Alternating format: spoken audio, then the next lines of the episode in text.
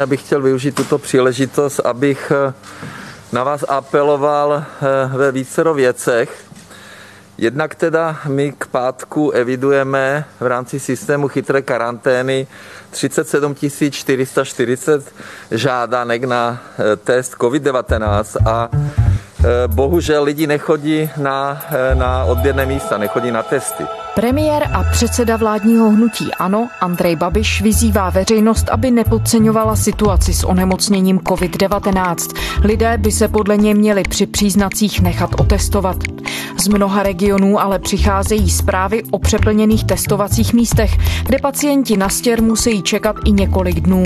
Sami provozovatelé laboratoří naopak říkají, že kapacitu zdaleka nemají vyčerpanou. Jak je to možné? Kde se systém zadrhnul? Jaké možnosti testování se dnes v České republice nabízejí? A jak zásadní je funkční systém pro zvládnutí současného náporu druhé vlny pandemie?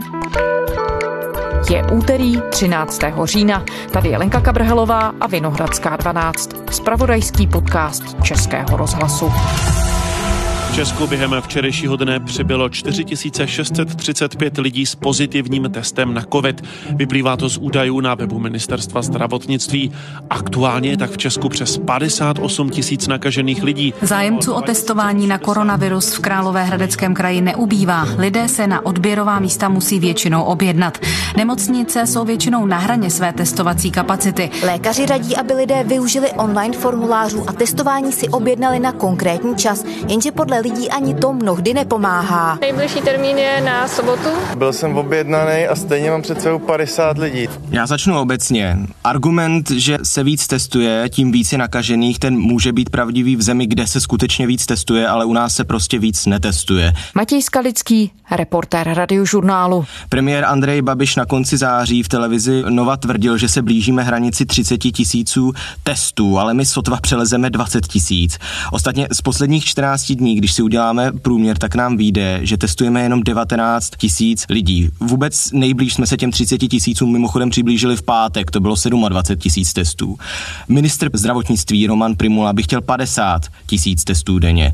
A vypadá to, že se k tomu ani zdaleka nemůžeme přiblížit. Tu kapacitu zvednout, aby jsme se dostali třeba na minimálně 10-20 tisíc, tím bychom se dostali celkově na 50 tisíc těch přesných testů a můžeme zapojit i ty testy screeningové. Takže s tímto eh, já zcela souhlasím a touhle cestou chceme jít. A ten záchyt nakažených je v tuhle chvíli enormní. Před víkendem to bylo kolem 30%, to znamená každý třetí otestovaný byl vlastně nakažený. A když to zase zprůměrujeme, tak za těch 14 dní posledních průměrně každý pátý testovaný byl nakažený. To je okolo 20%, přičemž podle Světové zdravotnické organizace je kontrolovaný záchyt pouze do 5%. Takže z těchto údajů, z těchto tvrdých dat to vlastně vypadá, že Česko to z testy vůbec nezvládá. Těch 5%, které zmiňuješ, to tedy znamená, že když z toho testovaného vzorku je 5% pozitivních, tak se daří držet jakž takž tu epidemii pod kontrolou? Je tady jakési kontrolované šíření toho viru z dat z okolních vyspělých západních zemí, kterým se daří se s tou koronavirovou pandemí nějakým způsobem popasovat. Víme, že se to dá dodržet. Biochemik pan profesor Konvalinka zmiňoval, že v Německu je to třeba 3-4% aktuálně, takže my jsme vysoko, vysoko nad tím průměrem. Ta čísla už neodpovídají realitě, protože eh, zcela evidentně eh, nestačíme trasovat a nestačíme testovat. Máme asi kolem 20 tisíc testů maximálně a máme asi 20 až 25 procentní záchyt. To znamená, že až 25 procentní podíl těch lidí, kteří přichází k testům, jsou pozitivní, což znamená, že nám nutně musí utíkat násobek těch, které prostě nestačíme otrasovat a nestačíme otestovat. Takový poměr třeba v Německu nebo v jiných zemích, které zvládají tu epidemii, je kolem, řekněme, 3 nebo 4 Čili to číslo je ve skutečnosti ještě mnohem horší.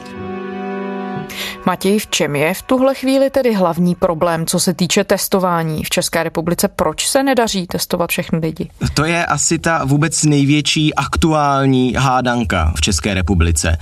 Já zmíním několik názorů, možná dojdem k nějakému řešení. Pan premiér Babiš tvrdí, že jedním z důvodů může být, že lidé na ty testy prostě nechodí, byť mají vypsané žádanky. Tak chci všechny vyzvat, prosím vás, i když je nepřízeň počasí, abyste skutečně přišli, protože jste indikováni na ty odběry, je to i vaše povinnost podle zákona, je to důležité, protože samozřejmě se může stát, že jste pozitivní a za ten čas, co nejste vlastně testování, tak může dojít přenosu Eh, nákazy. Eh, další Ale ten problém se zdá mnohem složitější. Podle údajů ministerstva zdravotnictví tu máme zhruba 120 laboratoří, nějakých 160 odběrových míst, to si sám každý může dohledat na webových stránkách ministerstva zdravotnictví. Z nichž některé jsou, ano, vytížené na maximum, ale ty jiné zejí prázdnotou, z poloviny, ze třetiny, ze dvou třetin. Já jsem mluvil jak s dodavateli testů, tak s laboratořemi a rozhodně není plošně pravda, že by ty laboratoře nebo ta odběrová místa nestíhaly, jak se občas můžeme dočíst. Jinak na stránkách ministerstva zdravotnictví se taky z otevřených dat dozvíme, že kapacita odběrových míst je teď v České republice asi 28 tisíc denně. V případě laboratoří je ta kapacita 32 tisíc denně. V obou případech pak tedy platí, že vytížené jsou laboratoře a odběrová místa hlavně na Vysočině, na Liberecku, zatímco ale třeba v Praze nebo v Moravskosleském kraji mají prostě volno. Zájemci o testování na koronavirus dnes ráno kolem 7 hodiny ucpali okolí Českobudějovické nemocnice. Ta se chystá během dneška přijmout opatření. Teď už by měla být situace stabilizovaná. Krajská nemocnice Liberec začala dělat odběry na zjištění koronaviru jen lidem objednaným přes rezervační systém. Neobjednaní pacienti nebudou z kapacitních důvodů obsloužení. A ta čísla, to znamená ty kapacity, den o den nerostou. Takže to spíš vypadá, že je tu nějaký nefungující systém distribuce, centrálního řízení. Ne, že je ta chyba v nedostatečných kapacitách. Takže jsme, dá se říct, v paradoxní situaci, kdy tedy opravdu laboratoře v uvozovkách mají volno, ale nemohou toho volna využít? Trhne to někde jinde? My neustále nabízíme do centrálních systémů svoje kapacity. Pokud budu vycházet z toho, o čem jsem mluvil se Zdeňkou Duškovou, to je ředitelka bioptické laboratoře v Plzni, to je jedna z největších laboratoří, co se týče teda testování vzorků na koronavirus v České republice. Za září měli přes 25 tisíc otestovaných vzorků, tak tam mi říkala, že oni nabízejí ustavičně to, že mají volné kapacity, ale prostě ta distribuce nefunguje. Kdy v průměru jedeme na třetinu a kdyby ten požadavek byl, tak můžeme ještě navýšit, jo, ale zatím není důvod, aby jsme nakupovali další přístroje, protože nás vlastně nevyužívají. Na, my jsme, jsme docela rozčílení, protože e, neustále se mluví o tom, že laboratoře nestíhají, ale naše kapacita využitá není. K ním se ty vzorky na testování prostě nedostanou ze zbytku republiky. Takže ano, je to v podstatě paradoxní problém, že tu jsou v České republice místa, které by mohly testovat více, ale prostě netestují, protože se k ním ty vzorky nedostanou. A to znamená, že by tu mohl být jakýsi problém v tom centrálním řízení, taky by tu mohl být problém v trasování, protože jak třeba docent Marian Hajdůch, což je vedoucí laboratorní skupiny COVID při ministerstvu zdravotnictví, řekl serveru aktuálně, tak je samozřejmě možné otestovat pouze ty, které někdo na ty testy pošle.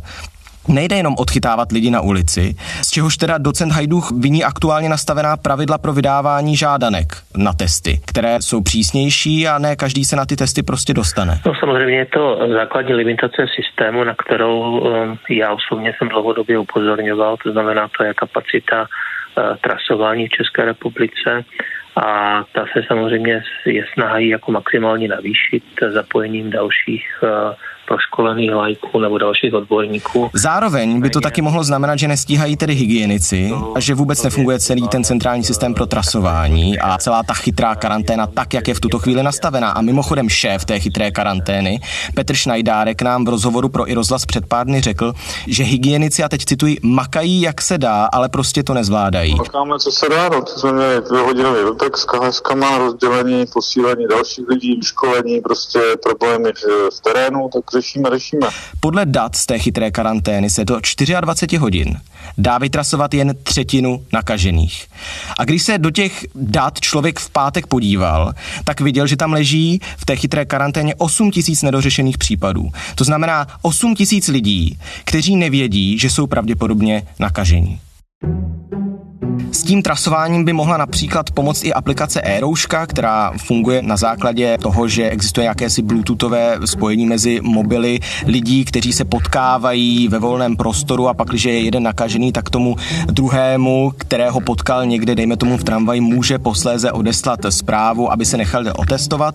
Ale tuhle aplikaci mělo v Česku před dvěma týdny nainstalovanou jen asi půl milionu lidí, každý tedy 20. v téhle zemi. Jen za včerejšek evidují hygienici přes aplikaci e rouška 17 pozitivních případů nákazy koronavirem. Ve vysílání radiožurnálu to řekl vládní zmocněnec pro informační technologie a digitalizaci Vladimír Zurila. Celkem tak hygienici zachytili přes tuto platformu už 31 nakažených. Nová verze aplikace e-rouška funguje přes týden. Do svých telefonů si ji stáhlo asi 480 tisíc lidí. Já jsem mimochodem někde četl, že snad větší popularitu má aktuálně aplikace jednoho obchodního řetězce, protože tam nabízí dobrý bonusový program. A na tomhle tom vidíme, že to není primárně tedy chyba lidí, ale tady prostě nikdo nikomu nevysvětlil, proč je řádné testování důležité a hlavně nikdo očividně nezajistil, aby to všechno hladce fungovalo. Ani po tom půl roce od první vlny na jaře.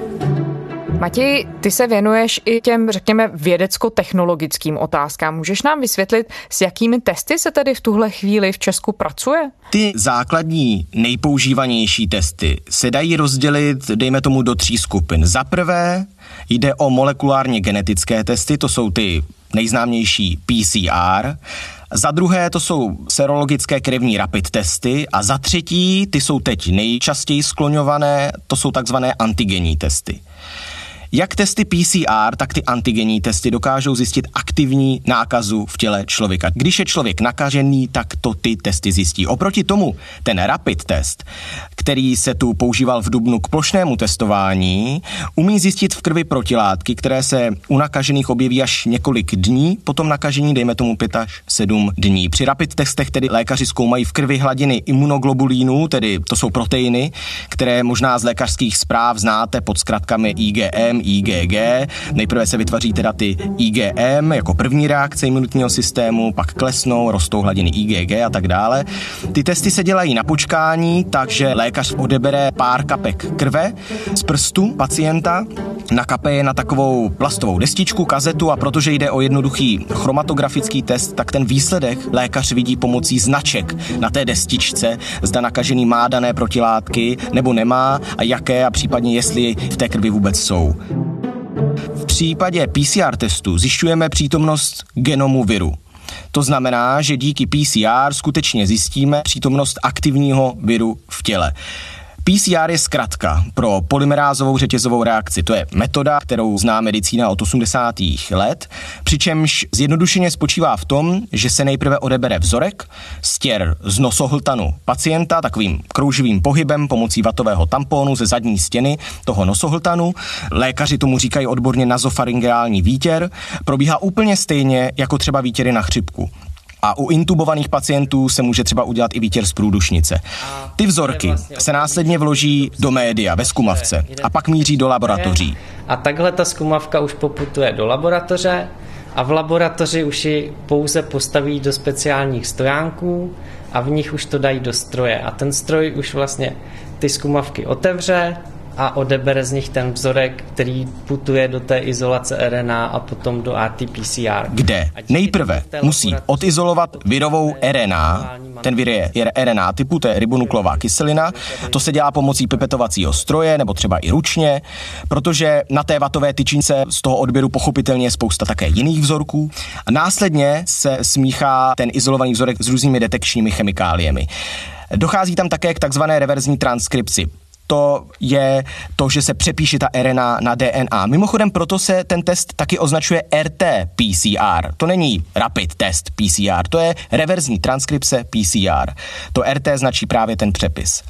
A ty PCR stroje, které já jsem viděl tak, jak vypadají, tak to jsou takové velké šasy od počítačů s vysouvací CD mechanikou, kam se teda nedává CD, ale umístují se tam destičky s desítkami malých jamek, v nich jsou právě ty vzorky na otestování. A potom už to velmi snadno detekujete jednoduchou optikou. V tom stroji, to už prostě ne, to už neděláte vy. Tak, teď nám vyjíždí platforma, kam postavíme tu destičku a potom platforma zajede a můžeme spustit program. A to je všechno. A v tom přístroji, kterému se říká termocycler, dochází pomocí střídavého ohřívání a ochlazování v rámci několika cyklů k namnožení toho daného vzorku.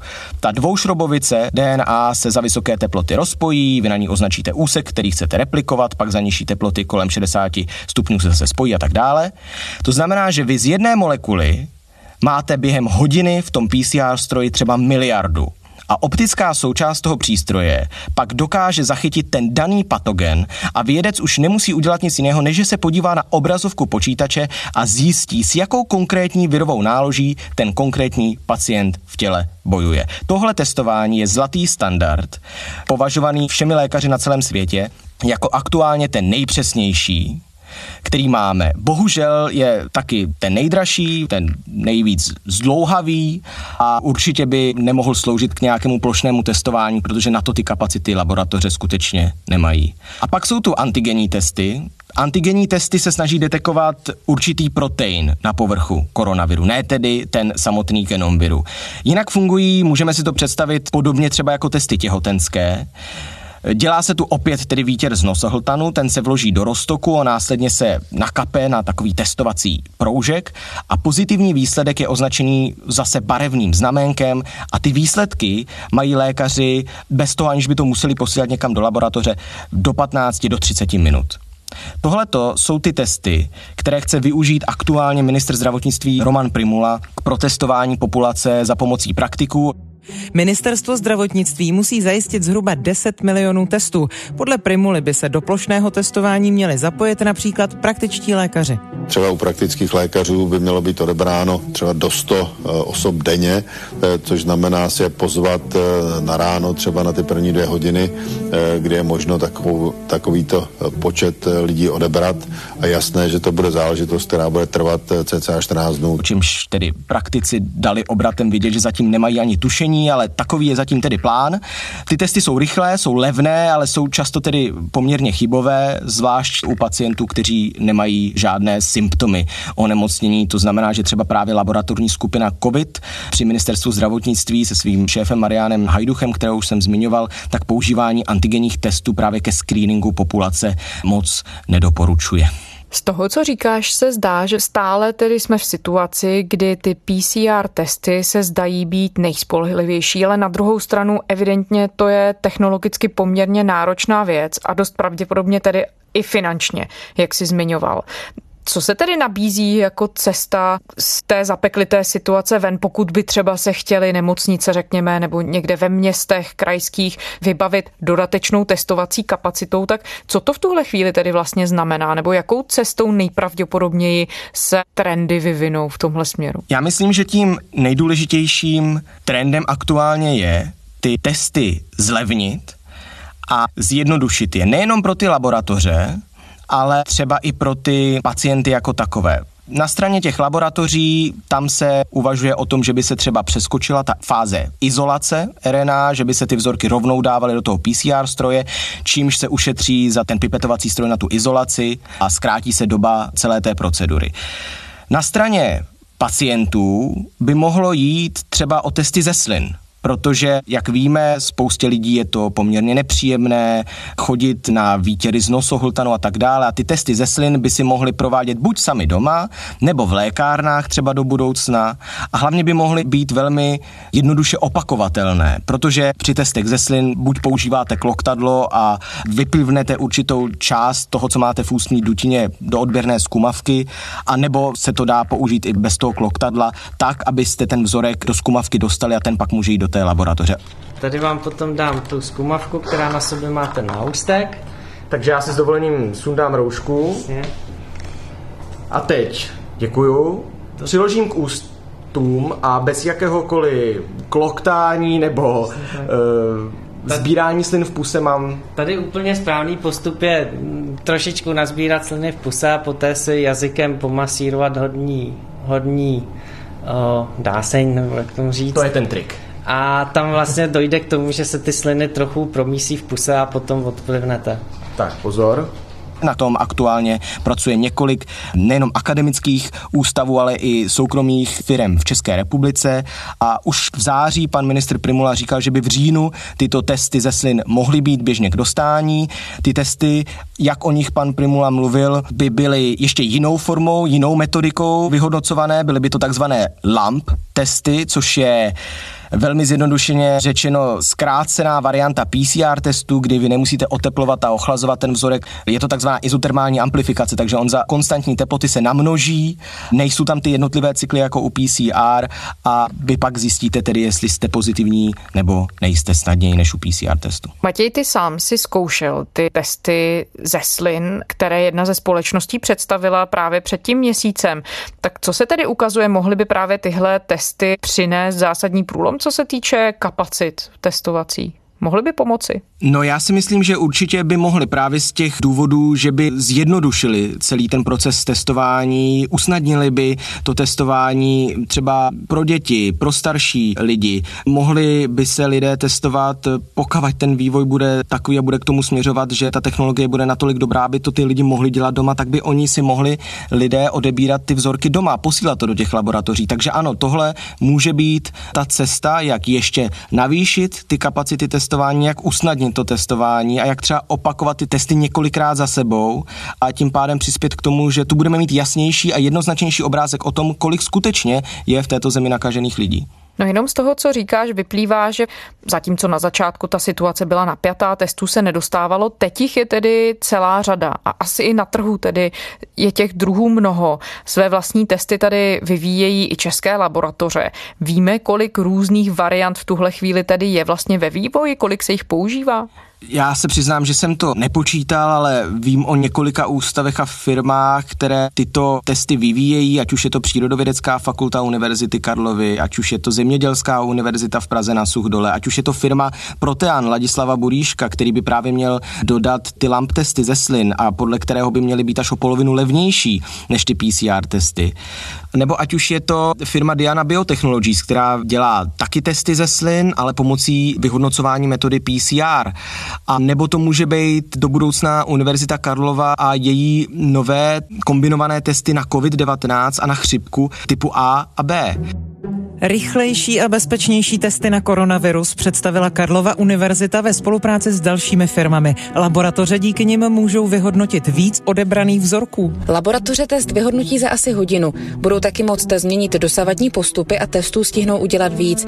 Podle Michala Pohludky z ceřiné společnosti univerzity Genspector v průměru dvojnásobek a plně automatizované laboratoře ještě víc. V rámci šesti lidí udělat 2000 vzorků za den. Test přitom nebude dražší než ty současné. Lidé by za celé testování zaplatili 1000 až 12 korun podle sazebníku jednotlivých laboratoří. To jsou taky testy, které můžou zvlášť na podzim v době, kdy se tu může objevit naraz epidemie nejenom koronaviru, ale epidemie chřipky, protože my víme, jak nízkou proočkovanost má obyvatelstvo České republiky na chřipku, tak se mohou objevit naraz tyto dvě epidemie a pak samozřejmě by bylo velmi snadné se jedním testem nechat otestovat na obě dvě ta onemocnění. Takže to všechno může být určitý přínos k tomu, jak zvládat testovací kapacity v případě té pandemie snadněji než doteď. Matěj, my už jsme na lecos odpověděli, ale dá se tedy říct v tuhle napjatou chvíli, jak zásadní to testování ve snaze zvládnout pandemii tedy je? Testování je naprosto klíčové pro to, abychom dokázali správně vyhodnocovat různé scénáře, predikce vývoje té epidemie. Vždyť jak jinak vlastně pak nařizovat opatření, když člověk prostě neví, zda má v populaci nakažených 10 nebo 100 tisíc lidí. Aktuálně podle tvrdých dat máme v Česku 60 tisíc nakažených. Podle predikcí Ústavu zdravotních informací a statistik tu při současném čísle R, to je to reprodukční číslo, které je teď na hodnotě 1,4, tak při tomto čísle tu může být ve druhé půlce října denně 12-13 tisíc nakažených, otestovaných. Ale my kvůli tomu už zmiňovanému velmi vysokému záchytu vůbec nemáme představu, kolik se denně nakazí lidí v této zemi skutečně. Biochemik Jan Konvalinka to například odhaduje na 100 tisíce. Kolik lidí nakažených je odhadem, opakuj, odhadem eh, v této zemi? Úplně to nedokážu. Já jsem slyšel od kolegů z Olomouce, ale to jsou anekdotické informace, že na náhodné testování lidí, kteří přicházejí do nemocnic a jsou testováni rutině, protože každý, kdo přichází dneska do nemocnice, je testován na COVID, tak to vychází až na desetiprocentní záchyt. Jinými slovy, ta čísla budou pravděpodobně obrovská. Můj odhad jsou tisíce, ale je to čistě můj osobní odhad a nemám za to žádná, eh, jako žádné pořádné podklady. Druhá věc je, že negativní test neznamená, že jste negativní na pořád. Člověku to bohužel dává jakousi falešnou představu o tom, že koronavir nemá v tu chvíli. Řekne si, já už na test nepůjdu, vždyť jsem byl negativní, ale vy můžete odejít z toho odběrného místa, sednout na tramvaj a tam 15 minut mluvit se sousedem třeba, který vás nakazí. Za dva dny vám pak přijde výsledek z toho testu, na kterém jste byl, že jste negativní. A přitom kvůli tomu setkání v té tramvaji ten virus už v těle máte, ten se chytá buněčních receptorů, vklouzává do buňky, aby se u vás začal množit a tak dále. Pár dnů na to začnete kašlat, ale neřešíte to, protože vám přece přišel výsledek, že jste negativní. To znamená, že klíčové pro to, abychom zvládli ty příští měsíce, není jenom testovat a testovat. Je to zásadní, ale my musíme pořád dodržovat i přísnou hygienu, kdykoliv vykročíme z domu. A je to o to víc důležité, protože my víme, že vakcína, která může být spásná, tak tu nebude od začátku pro každého. A než se tu vytvoří nějaká kolektivní imunita, tak to bude ještě dlouhou dobu trvat. Takže skutečně závisí na tom, jestli dokážeme trvale změnit své chování. Určitě, na tom to celé visí. Matěj Skalický, reportér radiožurnálu. Děkujeme, Matěj. Není za co, naslyšenou. A to je z úterní Vinohradské 12 vše. Poslouchejte nás v jakékoliv ze svých oblíbených aplikací anebo na serveru iRozhlas.cz Pište nám, naše adresa je vinohradská 12 zavináč rozhlas.cz To byla Lenka Kabrhelová. Těším se zítra.